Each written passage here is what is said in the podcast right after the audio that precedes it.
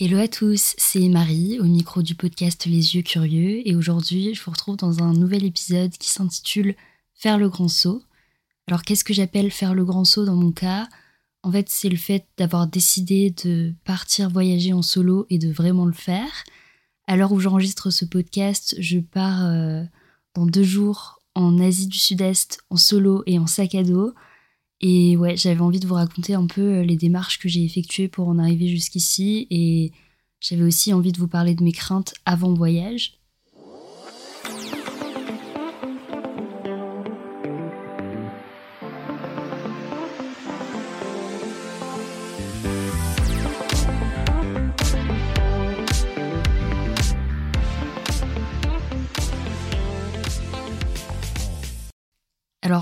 Donner un peu plus de contexte, je pars euh, seule, complètement livrée à moi-même, pendant deux mois et à travers la Thaïlande, le Vietnam, Bali et Singapour. Alors d'abord, la première chose que je voulais aborder, c'est la question des finances, de comment je finance mes voyages et surtout comment je finance un voyage aussi long. C'est une question qui revient souvent quand je parle de mes projets à mes potes et non, je ne suis pas une privilégiée ou quoi. J'ai travaillé en fait pendant des années, depuis que j'ai 16 ans, je travaille les étés, je mets de l'argent de côté parce que c'est un projet que j'ai depuis, euh, bah, depuis très longtemps en fait. Et j'ai eu la chance que mes parents m'aident à financer mes études, bien que j'ai fait toutes mes études dans le public, mais je suis hyper reconnaissante envers mes parents qui m'ont aidé euh, pendant mes études avec mon appart, etc. Je touchais une bourse, une bourse par ailleurs qui m'a permis aussi de financer euh, bah, tout ce qui allait à côté, mes courses, etc. Et donc, quand je travaillais l'été, je pouvais mettre un peu d'argent de côté c'est vrai qu'il y a des, gens qui préfèrent investir euh, une certaine somme d'argent dans une voiture. Moi, c'est vrai que j'en ressens pas le besoin. J'ai le permis depuis quelques années, mais j'ai toujours vécu dans des grandes villes et je ressens pas le besoin d'acheter une voiture maintenant. Je préfère en fait investir dans des moments et en l'occurrence dans des voyages. Donc voilà pour ça. Et une autre question qui pourrait se poser, c'est pourquoi maintenant? Pourquoi j'ai choisi euh, ce moment pour partir? En fait, pour plusieurs raisons. D'abord, c'est la fin de, mes études. J'ai terminé mes études il y a quelques mois et c'est un peu euh, le moment idéal. Et aussi, j'ai plein de potes euh, à l'étranger et je trouve ça trop inspirant de, de, voir tout le monde aller partout. Avant mon master, j'ai fait une licence en langue étrangère et c'est vrai que parmi les gens que j'ai rencontrés pendant cette période de ma vie, il y en a énormément qui maintenant soit voyagent beaucoup, soit vivent à l'étranger. Et encore une fois, je trouve ça trop euh, inspirant. J'ai plein de potes en ce moment qui sont en Australie, en Asie du Sud-Est aussi. Et donc, euh, ouais. Et pourquoi j'ai choisi cette période particulièrement de l'année, donc février-mars Plus précisément, c'est pour le temps, en fait, pour la météo, parce que là-bas, je pense que c'est un peu la meilleure saison.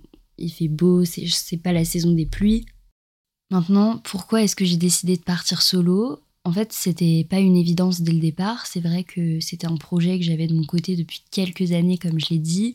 Je savais que je voulais prendre une année sabbatique ou en tout cas euh, quelques mois pour voyager et vivre pleinement. Et au début, je pensais faire ça au milieu de mes études, mais avec euh, le Covid qui arrivait, c'était clairement pas la période idéale. Donc j'ai repoussé mon projet et j'ai eu le temps d'en discuter un peu avec quelques potes proches pour savoir s'ils pouvaient éventuellement être intéressés. Le fait est que finalement, quelques mois de temps, voire années, hein, depuis le temps que j'ai ça en tête. Chacun a fait pas mal de projets de son côté, et donc mes quelques potes euh, que ça pouvait intéresser et avec lesquels je me voyais vraiment bien partager une telle expérience, c'était plus forcément dispo ou avaient d'autres envies au moment où moi j'avais enfin fini mes études et où je pouvais me permettre de prendre cette petite pause. Et donc euh, je me suis faite à l'idée de partir solo. À force de dire à tout le monde que je voulais partir, j'avais envie aussi d'assumer euh, ma décision jusqu'au bout, quitte à partir solo. D'abord, j'ai appréhendé un peu, mais j'ai eu le temps de me faire à l'idée. Maintenant, ça va mieux. Et en deuxième partie de podcast, euh, je vous parlerai donc des craintes que j'ai malgré tout. Mais là, je vais commencer par vous raconter un peu toutes les démarches par lesquelles je suis passée avant d'en arriver là. D'abord, une fois que j'étais prête psychologiquement, financièrement et que j'étais décidée sur la période à laquelle je voulais partir, j'ai commencé à chercher des billets d'avion, les moins chers possibles évidemment. Et puis euh, je les ai bookés. Donc j'ai booké l'aller et le retour euh, le même jour enfin quasi en même temps avec des compagnies différentes pour le coup. Et euh, ensuite la deuxième étape ça a été de booker les vols internes. Je l'ai fait aussi le même jour. Enfin ce que j'appelle vol interne d'ailleurs c'est pas vol dans un même pays, mais c'est plutôt vol euh, au sens du continent asiatique, donc vol entre la Thaïlande et le Vietnam, vol entre le Vietnam et, et euh, Bali, et entre Bali et Singapour, donc c'est pas vraiment des vols internes, mais c'est interne à l'Asie, c'est ce que je voulais dire, et donc euh, j'ai préféré booker ça en avance pour éviter que les prix explosent, et je pense que j'ai bien fait. Parallèlement à ça, ce que j'ai fait, c'est que je me suis renseignée sur les vaccins que je devais faire, alors dans mon cas, il n'y avait aucun vaccin obligatoire, mais quand même des vaccins recommandés. Il faut s'y prendre assez en avance parce que parfois il y a plusieurs doses. Alors moi, ce que j'ai fait comme vaccin, c'est une dose de rappel contre l'hépatite B, contre laquelle il me semble qu'on est vacciné euh, dès euh, tout bébé. J'ai également fait un vaccin qui s'appelle Tiavax et qui est à la fois pour euh, être protégé contre la fièvre typhoïde et contre l'hépatite A. Et enfin, le vaccin contre l'encéphalite japonaise. Voilà pour les vaccins. Il y a également des traitements qui sont possibles contre le paludisme, mais il n'y a pas du paludisme partout en Asie. Il y a aussi des effets secondaires. Enfin, je vous laisse vous renseigner si ça vous intéresse. Ça, c'est la partie euh, moins fun. Mais bon, ça s'est bien passé dans mon cas. J'ai pas eu d'effets secondaires pour l'instant. Euh, ensuite, il a fallu que je me renseigne sur les visas. Dans mon cas, encore une fois, euh, pas de visa à demander en avance, que euh, des visas on arrival, c'est-à-dire quand on arrive sur place dans certains pays, mais même pas dans tous, parce qu'en fait, euh, comme je reste moins de 30 jours dans chaque pays, j'ai pas vraiment besoin de visa. Après tout ça, ce que j'ai fait aussi évidemment, c'est me préparer et acheter acheter des choses utiles pour m'organiser. Donc la première chose à acheter, c'est un sac à dos un sac à dos pratique avec des poches ou non, mais en tout cas un bon sac à dos parce que c'est votre meilleur ami pendant le voyage. Et moi justement, ma meilleure amie m'a offert pour mon anniv un kit de la backpackeuse ultime qu'elle a créé euh, avec euh, bah, des trucs euh, vraiment pratiques, des organisateurs de valises, un pèse-valise, un carnet de voyage, tous les essentiels pour voyager. J'ai trouvé que c'était une trop bonne idée de cadeau pour moi. Et euh, qu'est-ce que j'ai mis dans mon fameux sac à dos? Alors moi j'ai choisi un sac à dos de 60 litres plus 20 litres. Donc en fait il y a un petit sac de 20 litres en plus qui s'attache au sac à dos principal. Le défaut de ce sac à dos c'est qu'il va pas en, cabine du coup. Je suis obligée de le mettre en soute, en tout cas les 60 litres. Mais je peux détacher le petit sac à dos de 20 litres et le prendre avec moi en cabine, ce qui est pratique quand même. Euh, mais c'est vrai que j'ai pensé qu'il valait mieux trop que pas assez pour que je puisse ramener euh, des souvenirs aussi. Et qu'est-ce que j'ai mis dans mon sac à dos? J'ai des pochettes, une pochette avec des tops, je sais plus combien j'en ai pris, peut-être 7-8, une pochette avec des bas, donc des shorts, des jupes, des pantalons, je crois que j'en ai pris 6 ou 7 en tout, une pochette avec des sous-vêtements, une pochette avec deux maillots de bain, j'ai pris des serviettes en microfibre aussi, hyper pratique parce que ça sèche très vite. J'ai pris de la lessive en feuille, je savais pas que ça existait, mais j'ai été influencée par TikTok. J'ai vu que c'était euh, pratique pour voyager, donc euh, j'ai acheté ça sur euh, Amazon. Hum, j'ai acheté aussi des draps de voyage hyper compacts, juste au cas où. J'ai pris une cape de pluie dans mon sac à dos et j'ai trois paires de chaussures. Alors j'ai des chaussures de marche, des sandales qui font marche, ville et eau. Alors elles sont pas hyper sexy, mais c'est des sandales de la marque Teva et encore, je dis ça, mais elles sont pas si moches que ça. Et c'est hyper pratique parce qu'elles sont tout terrain, quoi. Donc, euh, hyper utile. Et j'ai entendu dire qu'en Asie, avec tous les temples, on doit souvent retirer nos chaussures. Donc, je pense que ça va être grave pratique. Et la dernière paire que j'emporte avec moi, c'est une paire de tongs. Avant de partir aussi, euh, faut se renseigner sur tout ce qui est assurance. Moi, j'ai décidé de souscrire à une assurance privée.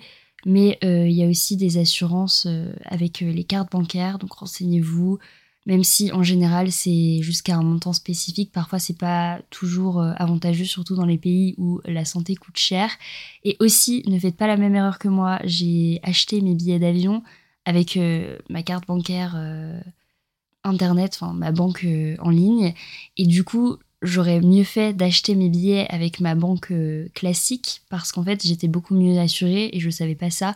En prenant en ne prenant pas mes billets avec ma carte bancaire classique je suis pas assurée contre tout ce qui est perte de bagages etc par ma banque. Et euh, ouais si j'avais su j'aurais fait autrement.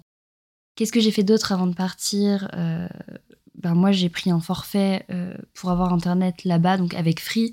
On a internet en Thaïlande. Aux États-Unis aussi ça passait quand, quand j'y étais mais ouais, c'est inclus en Thaïlande, pas dans les autres pays que je vais visiter, mais je me suis renseignée un peu sur les eSIM Et si jamais vous avez pour projet de voyager, je vous conseille de le faire aussi. C'est toujours super pratique. Je crois qu'on peut les prendre un peu en avance. Et, aussi, ce que j'ai fait euh, pour vraiment préparer tous mes documents, c'est d'imprimer euh, tous mes billets d'avion en avance, en tout cas les itinéraires, euh, la confirmation de voyage, en fait, pour pouvoir prouver que j'ai une continuité de voyage dans moins de X jours et donc que j'ai pas besoin de visa à la douane dans chaque pays. Donc voilà pour mes démarches principales. J'ai acheté beaucoup de choses sur Amazon et chez Action pour m'organiser. Je crois qu'on peut également trouver pas mal de trucs chez Jiffy. Moi, j'ai acheté une grande trousse pour organiser toutes mes affaires électroniques. J'ai acheté euh, aussi une trousse de toilette qui se suspend. J'ai acheté des serviettes en microfibre, comme je l'ai déjà mentionné. Et aussi, je me suis fait prescrire en portant un kit basique de médicaments à emporter, euh, je pense un peu premier secours, on va dire. Et c'est à peu près tout ce que je voulais vous dire sur euh, mes démarches. Et maintenant, je vais vous parler de mes craintes. Euh, mes craintes avant voyage, je pense que ça me permettra de faire le point à mon retour et de les affirmer ou de les infirmer, de faire une comparaison par rapport à mon vécu et mon ressenti sur place. D'abord, ma première peur, c'est de ne pas réussir à tisser des vrais liens, comme je vais rester que peu de temps dans chaque endroit finalement, puisque j'ai prévu de beaucoup bouger.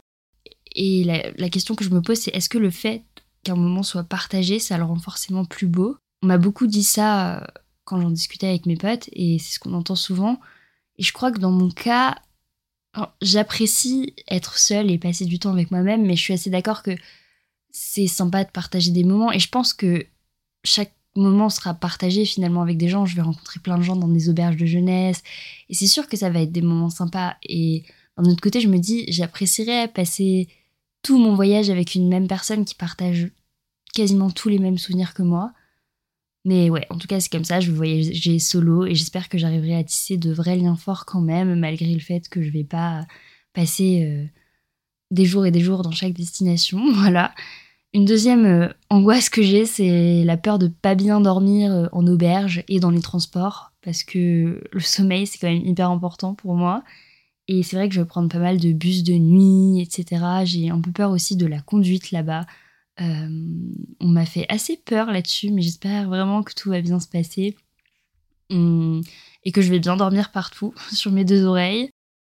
Ensuite, une autre peur que j'ai, c'est au niveau de la nourriture. J'ai peur que ce soit trop spicy ou même on entend beaucoup de personnes dire que bah, une fois en Asie, elles, euh, elles font des indigestions, ce genre de choses, et j'ai trop peur de ça. Enfin, j'ai des médicaments pour, mais je me dis, euh, moi qui ai un niveau de tolérance spicy pas hyper élevé, ouais, je tends un peu le dos, mais je me dis, bon, ça va le faire, et je suis sûre que je vais découvrir de nouvelles saveurs aussi, donc hyper excitée à propos de ça.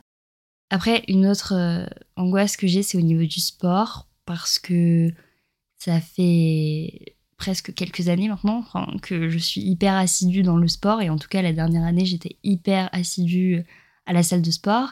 J'avais des objectifs sportifs et tout. Et là je me dis vraiment je mets ma vie sportive en pause pendant deux mois. Et forcément je vais perdre de la masse musculaire. C'est ce qui me fait un peu peur. Et d'un autre côté je relativise en me disant bon déjà il y a la mémoire musculaire. Donc quand je vais revenir j'espère que j'aurai pas tout perdu. Mais en plus de ça un corps, ça change tout le temps, ça évolue tout au long de la vie, on peut jamais garder le même. Donc finalement, j'ai réussi un peu à relativiser par rapport à ça, puisque ça fait longtemps que je me prépare psychologiquement. Au début, je me disais euh, que j'allais trouver peut-être des salles de sport en Asie ou que dans les auberges, il allait avoir de quoi faire du sport. Et puis maintenant, je le prends avec plus de légèreté en me disant que ce sera bien sûr pas ma priorité en voyage et j'ai pas envie que ça le soit et c'est pas grave si je fais pas trop de sport pendant deux mois. Je ferai autre chose. En Thaïlande, j'ai grave envie de faire des cours de yoga, enfin de, m'essayer à ce genre de trucs. Et ça me fera tester de nouvelles choses aussi. Donc voilà. Et la dernière peur euh, que je voulais partager euh, avec vous et sur laquelle je voulais réfléchir plus tard, c'est la peur de louper de belles opportunités professionnelles en étant sur place. Au début, je voulais postuler à des offres, donc euh, depuis l'Asie, et je me suis rendu compte que sans mon ordi, sans mon iPad, enfin, avec seulement mon téléphone pour outil, ça allait être hyper compliqué de pouvoir personnaliser mes CV, écrire des lettres de motivation, etc. Donc euh, j'ai pris un peu de recul là-dessus aussi. Je me suis dit, profite à fond de ton expérience et quand tu reviendras, tu postuleras. T'as pas à le faire en Asie. Ouais, je vais essayer de profiter à fond, même si j'ai toujours ça dans un coin de ma tête. J'appréhende mon retour parce que je me dis, il va falloir que je trouve du travail et, j'ai trop hâte de trouver du travail aussi. Donc euh, voilà, mais, mm, mais je pense que ça va bien se passer. On verra bien ce qui se passe. Euh, la dernière chose que je voulais dire, c'est que mes proches m'ont dit plein de choses pas rassurantes on m'a fait peur, on m'a partagé des histoires un peu effrayantes sur des trucs qui se passent dans les pays que je vais visiter. Mais j'essaye de passer au-dessus de ça parce que si on est gouverné par la peur dans la vie, on fait jamais rien. Et je préfère me dire que ça va bien se passer parce que dans tous les cas, je sais que ça va être un voyage hyper enrichissant sur tous les plans. Parce que mine de rien, c'est beaucoup d'organisation aussi et d'adaptation parce qu'il y a toujours des imprévus et mon itinéraire, il est assez flexible. Donc je suis sûre que ça va me faire beaucoup travailler sur moi-même, apprendre sur moi-même, et ouais, je vais apprendre à plein de choses, à relativiser et à profiter de l'instant présent, j'espère. Voilà, c'est tout pour le podcast euh, du jour. Euh, je pense que le prochain podcast, ce sera un podcast euh, tourné, enfin enregistré directement depuis l'Asie, où je vous ferai un peu un retour d'expérience de mes premières semaines. J'ai trop hâte de partager tout ça sur ce podcast et je vous dis à la semaine prochaine dans un nouvel épisode.